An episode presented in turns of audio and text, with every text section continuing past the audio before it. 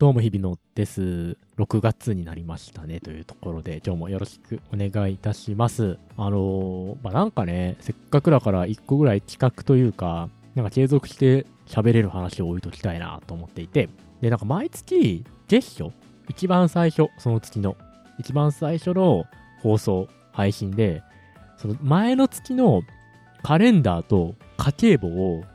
僕が見ながら、自分でね、今パソコン上に出してるんですけど、見ながら、ちょっとまあ振り返っていくっていうね、まあ緩い企画をやろうかなと思って、今日はですね、まあ6月になったというところで、まあ5月のカレンダーと、まあ5月の家計簿を振り返って喋っていきたいなというふうに思っております。もともとブログで、なんか毎月の振り返りみたいなの書いてるんですよ。そこでは、その月に聞いて良かった音楽とか、見て良かった映画とか、本とか、買って良かったものとかね、なんとなく思ったことっていうのをずらーっとまとめてるんですけど、なんか家計簿とか、カレンダーの話もそうやってブログにまとめようかなと思ったんですけど、結構生々しいなと思って、家計簿とか。か文字にするとね、なんか、ちょっと強すぎるな、擬態がと思って だったらなんか喋りながら、あこんなことにお金使ったんだなとかね、思いながら思い返して喋っていければなと思っております。ぜひ聞いてくださってる方はですね、あ、20代の一人暮らしはこんなことに金を使ってるのねとか、こういう予定の組み方をしてるのねというふうに思いながら、だらっと聞いていただければなと思うんですけれども、さてさて、カレンダーからまず振り返ってみますか。2020年5月。大体ね、僕はあの Google カレンダーに仕事もプライベートも全て予定を入れるようにしておりましてですね、大体載ってるんですけど、まあこんなご時世なんでね、全然埋まってないわけですよ。会社行っても基本的に会社の中でやる仕事だから、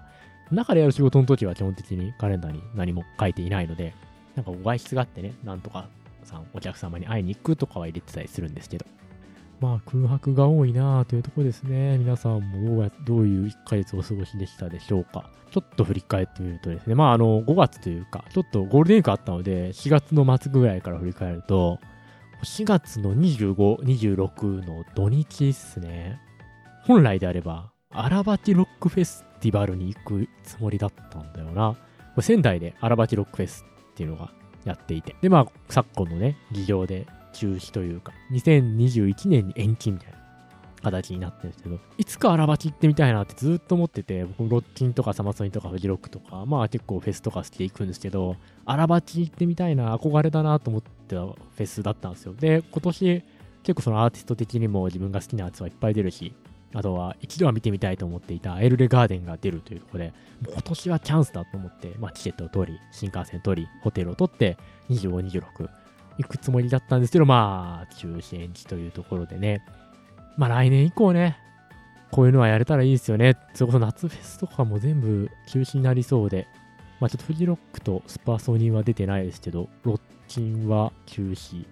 ライジングサンとかもね、中止ですから、まあちょっとどうなるのかわからないですけど、ということで、これは悲しい出来事ですからね。ちょっとしばらくはね、カレンダー見てもそういうなんとかのライブが中止になったみたいな話は多そうなんですけど、もうそういう意味では5月の2日、土曜日も僕は実は本当はライブに行く予定で、それはサカナクションのワンマンが、えー、横浜かなこれ確か。である予定でチケットが奇跡的に取れていたんですが、やはり中止というところでね、久しぶりにね、サカナクションのワンマンに行けるってことですごい楽しみにしてたんですけど、フェスとかではちょいちょい見てて、ワンマンは久しく行けてなくて、見たいなと思ってたんですけど、行けずって感じですね。それにしてもこんなに予定が入っていないゴールデンウィークは久しぶりだったんじゃないかな。割とインドアなんですけど、とはいえこう、大学の友達とか、地方に就職した人が戻ってきていて、まあ飲みに行こうかとかね、まあどっか遊びに行こうかなんてことは毎日ありましたけど、まあ今年はそういう感じじゃなかったので、基本的に家でね、映画を見て過ごすって感じで。マジで空白ばっかだな。なんかあるかなこれカレンダー振り返るとは言ったものの、案外何もないのではって感じしますね。えー、っとですね、次を挙げるべきは、5月15日金曜日。だいぶ飛んだな。これなんだ ?7 時からオンライン飲み会をね、まあやっていて、まあいろんなところで話してるしてるオンライン飲み会やってますっていうので、この日5月15日に初めて、まあ今言ってる出向先の会社の人とオンライン飲み会をやるってことをね、やったんですよ。めちゃくちゃ緊張しましたね。こう4月からそこで働き始めて、まあとはいえこう在宅と出社っていうのは半々ぐらいでこう繰り返してるんで、そんなにこうやっぱ合わない人とかもいるんですよね。なかなかこう仕事上でもなんか、なるべくなんていうんですかね、打ち合わせをするなみたいな。自分の机で仕事をできるようにして、メールでやり取りしてくださいみたいな。こう、小さいブースに集まってっていうのは危ないんで、みたいなことを会社から言われているので、こう直接話すみたいな機会もね、面と向かって全くない中でのオンライン飲み会ですから、どういうキャラかもわかんないですよ。で、僕なんて4月に来たばっかりの、まあ、ペイペイの下っ端なので、どうすりゃええやと思いながら、こう、参加した記憶あるし、まあまあ、参加してみれば楽しかった。結構ね、その一番の、なんていうんですかね、マネージャーって言いますか、その日参加した中では一番上の方、結構ね、普段はこう、キリッとして、まあ全然そう厳しいってわけじゃないですけど、まあこう、まあ自分にも厳しいみたいなね、人にも厳しいというか、まあ仕事にすごく真面目な、まっすぐな方なんですけど、多い方なんですけど、その人はこう、ご家族がね、やっぱ家でやってるので、いて、子供が、多分その、息子さんが2、3人ぐらい結構大家族なんですよ。こう、途中でね、父ちゃんって感じで乱入してきて、今会社に飲んでるから、みたいな。サッカーしようよみたいな感じで、こう、いいっすよね、ああいうのも。なんかこう、まあ、本人が見せたいかっていうのはね、また別の次元になっちゃうと思うんですけど、こう人のそういう姿が見れて、すごく個人的にはほっこりしましたね。ああ、この人も親なんだな、というか、みんなね、それぞれの生活があって、それぞれ暮らしているんだなっていうのを改めて振り返る機会になってよかったなっていう感じですかね。カレンダー付けほんとそんぐらいだな、5月は。あとはね、まあ、5月の23日土曜日に久しぶりに髪を切りに行きました。僕もともと2ヶ月に1回ぐらい髪を切るペースでやってるんですけど、もうね、緊急事態宣言が4月の上旬に出たじゃないですか。もうその直後ぐらいに、あ、切っときゃよかったと思ったそれ髪を。もうその時点で多分ね、緊急事態宣言が出た時点で、もう、前に髪を切ってから1ヶ月半ぐらい経ってて、ということは、この5月23日っていうことはもう3ヶ月ぐらい切らなかった。4ヶ月ぐらい下手した。切らなかった計算になるんですよ。いや、だからどうしようどうしようと思いながら、でも、やってなくて、船行って美容室が緊急事態宣言の間、しばらくは、まあ、我慢するかと思って。でも、いつ会社に怒られるかみたいな、本当サラリーマンとしてはというか、スーツを着てるサラリーマンとしては、あるまじき髪の長さしてたんで、最後のど うしようかなと思ったんですよ。まあ、ちょうどね、23日ぐらい、その、普段行ってる美容室が再開したので、うん、まあ、美容室行くくらいはね、いいかなっていう、その、そんなにすごい広いっていうかなんだろう、人がいっぱい来るような美容室ではないというか、プライベートな感じの美容室なので、まあまあまあ、いいだろうという判断を勝手にしてですね、まあ、ちゃんと消毒とかしてやりましたというところですね。カレンダーほんとこんぐらいですね。じゃあ次は家計簿を振り返っていきましょうか。結構人の家計簿って気になるんじゃないですか。この人をどんだけお金使ってるんだみたいなね。まあさすがにちょっと収入は言えませんけど、家計簿にはね、載ってるんですよ。僕、家計簿はマネーフォワードっていうね、すごく有名な家計簿アプリ、ウェブサービスを使ってまして、まあ、基本的にそこに書いてある数字って感じですね。本当はね、とも現金の支払いとかあるので、完全にこの数字が合ってるとは限らないんですけど、で、電子マネーとかフレジットカードは全部紐付けてるから、人と飲みに行ったり、現金でしか食べれないお店、ラーメン屋とか、行かない限りはね、大体合ってるって感じで、で、今月の支出はですね、一応数字、読み上げようか、1円単位まで全部。15万791円の支出になっております。で、ここには一応ね、家賃は含まれてないです。家賃はちょっと別の方法で払っているので、家賃抜きで15万2791円。家賃以外は全部載ってるかな水光熱費とか。まあまあ使いましたね。人と会わないんでお金も減るかなと思ったんですよ、支出は。これは何に使ったんでしょういろいろちょっと見ていきたいなと思うんですけど、プレゼント代？プレゼント代がちょっと4000円ぐらい出てるけど、なんだこのプレゼント代って。アマゾン。はいはいはい。これはあれですね、あの、母の日がありましたので、5月。さすがにね、送っとくかということで、アマゾンで、ちょっと勝手に今僕一人暮らししてるんで、実家の方に母の日の、まあプレゼントを送った感じですね。なんか抹茶のね、ケーキとお茶っ葉とかをね、ついたやつを送りましたね。もうこれは完全に僕今好感度味に狙ってますけどそうそう、送りましたね。ってことはこれ6月父の日もあるもんな。母の日やって父の日やらないっていうのはね、ちょっとさすがに良くないと思うんで まあ、あの、そこはあっておうかなと思います。でも、そんな、あとは食費とかなんだね。水光熱費とか、保険料とかね。あとはなんか特筆すべき支出はあったかなと言いますと、あ、5月12日、2260円購入スクラップグッズショップってこれね、これあの、スクラップってあの、リアル脱出ゲームとかをこう主催している会社があるんですけど、そこからですね、グッズを買いまして、これ何買ったかっていうと、あの、リモート脱出ゲームみたいなのを売ってまして、最近ここは、まあこういうご時世なので、通信機器からの脱出っていうのを売ってるんですよ。で、これ2人用のゲームで、北極と南極っていうのがあって、片方は北極を買う。僕北極買ったんですけど。で、もう一人一緒にやる人は南極を買うと。それで、そのお互いの南極、北極のキットの中に謎が書いてあって、で、お互いでこうテレビ電話をつなぎながらやると、こう謎が解けるかみたいな、脱出できるかみたいなですね、もうこのご時世に合ったゲームがありまして、これは面白かったですね。つい先日やっとやれたんですけど、非常に良かった。こう、リモートでこう画面とか音声とかでしか伝えられないとかね、メモは見せちゃいけないとか、まあちょっといろいろルールがあるんですけど、これそれをちゃんと従ってやってると、あっここでこういう謎作るんだみたいな。リモートでしかできない謎だな、これはっていうのがあって、非常に良かったです。難易度自体もすごく超簡単とは言えないですけど、まあ、誰でも解けるんじゃないかなぐらいのレベルなので、すごくこう、リアル脱出ゲームとか、それやったことないよっていう人でも気軽にできるかと思いますし、まあ、1人2260円なので、まあ、こういうご時世ね、ちょっと外に出れなくて、なかなか娯楽もないなっていうところだと思うんですけど、そういう人にはすごくおすすめでございますというところで、とね、ぜひぜひやってみてください。リアル脱出ゲームもね、行きたいですね。こう、いろいろ収まったら。結構僕好きでいろいろ行くんですけど、普段から。ちょっとなかなかやってないので、最近は。行きたいですね。やりたいことリストの一つだな、完全に。あ、ゲーム買ってますね。これ、えっと、プレイステーションネットワーク5月5日。1094円。これですね、ホライゾンゼロドーンっていうゲームを買ったんですよ。もう、何年前 ?3 年前ぐらいのゲームなんですかね。で、かなり話題になったゲームが、まあセールになってて、ゴールデンウィークセールみたいなので5000円ぐらいで売れてて、買ったんですよ。面白そうだなと思って。ストーリーがあるモンスターハンターみたいな感じなんですけど、すごく雑に言うと。これね、今めちゃくちゃ面白いですね。今めちゃくちゃハマってます、これ。まだちょっとクリアはできてないんですけど、すごく面白い。ちょっと、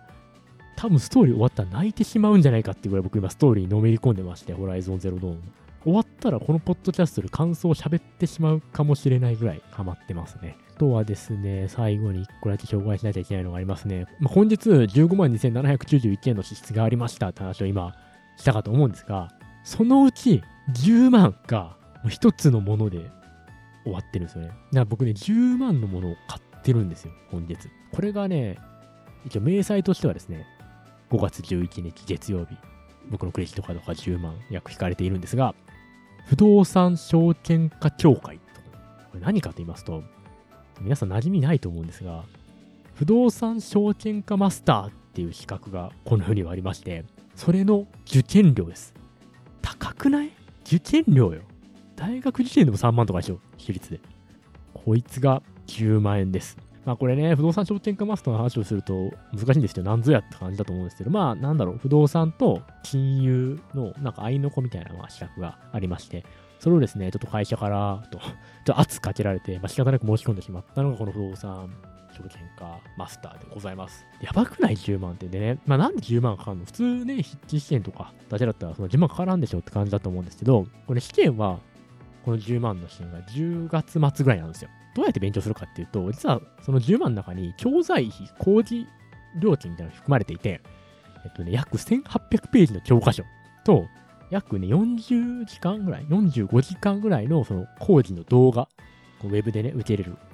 YouTube みたいな感じで見れる動画が一緒についてるんですよ。だから10万すると。その教科書とか、工事の動画があって、で、それをちゃんと覚えて、1800ページ、そして40何時間の動画をちゃんと覚えるって相当大変だと思うんですけど、ちゃんと覚えたら、まあその10月末の、え試験もクリアできるよっていう形でね、今絶賛勉強中でございますよ。あの、会社からはですね、受かれば戻すよと。受験料っていう風な規定になってまして、受かんなっちゃ僕10万自腹なんですよね、これ。で、また来年受けるのかわかんないですけど。受かればまあ10万持ってくるので、まあ、ゼロっていうか、プラマイ、まあ、ただで受験できて、えー、資格も取れたっていう、ね、話になるんですけれども。合格率見たら30何パーセントぐらいですよ、大体毎日。35%前後ぐらいでこう推移してて。10万の試験って多分ね、みんなそれなりに頑張ると思うんですよ。トエックとか、ポチとかだと、まあ、比較的1万円しないとか試験だと、とりあえず申し込んで、当日いくらで行って、でも全然勉強しないんで受かりませんでしたみたいなことってあると思うんですよ。僕も正直やったことあるんですよ。10万の試験ってさ、本気になるでしょ。しかも一応その、この教科書とこの動画をちゃんと覚えていればできますっていうのがあるから、指針は示されてるわけですよ、勉強の指針は。普通ね、簿記とかトエックとかだと、まあいろんな参考書はどれにしたいかわかんないみたいなるけど、とりあえずこれさえ勉強すれば大丈夫ですっての置いてあるから、それなりにみんなやると思うんですよね、受ける人。しかもマイナー資格だから、冷やかしで受けるとかもあんまないし、値段的にも。その中の3割はめちゃくちゃやべえんじゃねえかなと思って今、勉強しておるんですけどね。で、ほんとこの不動産証券化協会の方がね、もし聞いていればですね、お伝えしたいんですけどね、あのー、本当にちょっと一個クレームがありまして、さっきだとね、その40何時間の動画があるわけですよ。で、まあ、まだ全部全然見てないので、わかんないですけど、最初の何時間か見たんですよね。音質が本当にひどい。あのね、このポッドキャストよりはるかにひどいですからね。一応ね、こう、みんなが10万払ってるんで、そこそこの、こう、受験料というか、集まってるんじゃないかなと、勝手に想像しておるんですが、頑張ってホワイトノイズは取り消してほしいと。今時ね、Windows のフリーソフトでもこう、ちょっとできますか？ら、ある程度。それぐらいはやってくれないかと。本当にひどいんですよ。なんだろうな、テレビのあの、砂嵐ってあるじゃないですか。さーって音。あれがちょっとずっと後ろの方に流れてるみたいな小さく。なんかもうね、イヤホンとかしてるとちょっと聞いてられないんですよね、正直。スピーカーだったらまあちょっとこう、まだいいけど、イヤホンしながらその動画見ようと思うと、ちょっとホワイトノイズとかが強すぎて、本当に厳しいので、そこだけはね、ちょっとクレームを言いたい。本当に。まあどうなんですかね、こう、まあずっと前からある企画で、その工事の動画も同じような形式でずっとやってるんですけど、今年がこういうね、ご時世でなんかリモートでしか撮れなかったからそうなってしまったのか、毎年そんな感じなのか、ちょっと僕はね、今年初めて受けるので、よくわからないんですが、いやー、きつい。本当にきつい。まあ、工事の動画もね、まだ全部配信されたわけじゃないですよ。なんか順次こう、5月に公開、6月に公開、7月に公開ってこう、徐々に公開されてって、最終的にこう40何時間分になりますって感じなので、まあ、7月とかにね、公開されるやつが、もうちょっと、聞きやすい感じになってればいいなと思いますね。なんならもう、その編集やるから、音声編集。ちょっと、音声編集として雇ってくれないかっていうぐらいの感じですけどね。この企画もう一つやばいのがありまして、さっき言ったと今僕10万払って10月末の人見てるわけですよ。1800ページ、47時間の動画。これね、一次試験なんですよ。ってことは、受かるためには最終的に資格を取るために二次試験を合格しなきゃいけない。これね、まず10月受けるじゃないですか、試験。で、そうすると1ヶ月後ぐらいに、まあ合否が出るわけですよ。で、合格すると、えっ、ー、と、その2月末かなに二次試験があるので、ね、それに申し込む権利を得られますと。そして、その二次試験を受けるためのお金、6万かかるんですよ。結局最後までこの不動産証券化マスターって企画を取ると思うと、16万ぐらいかかるんですよね。税込み。やばいよね。で、また2次試験は2次試験で、そのさっき言った1800ページ40何時間の動画とは別に、またなんか教科書と講義の動画があるらしいんですよね。で、あとなんか途中でレポートみたいなお話じゃなくて、大学の試験みたいな感じに近いらしいんですけど、二次試験はあるのでね、ちょっと今年は本当1年がかりでその不動産証券化マスターに取り組んでいく1年になりそうだなという感じでございます。で、二次試験はね、比較的合格率がもう90何パーとかで、さっき言った通り、その試験の前に出すレポートをちゃんと取り組んでいれば、程度の人は合格できるって感じなので、まあ、関門は一次試験を突破することだと思うんですけど、ちょっと本当に、これでさ、10万払ってるわけじゃん。落ちたらさ、自腹で10万とか、給付金が全部飛ぶわけですよ、僕の。本当それは困るなと思っているので、ちょっとね、真面目に勉強していきたいなというふうに思っておるんですけど、なかなか頭に入ってこない。内容も難しいし、音質もひどいしということで、まあちょっと定期的にね、どんな感じか、受かったら受かりました。誰が喜ぶのかわかんない報告すると思うので、ぜひぜひ、まあ日々のね、10月末、11月か、合意が出るのは、11月はどうなってるか、頭の片隅で楽しみにしていただければなというふうに思っております。ということでありがとうございました。日比野でした。またどこかでお会いしましょう。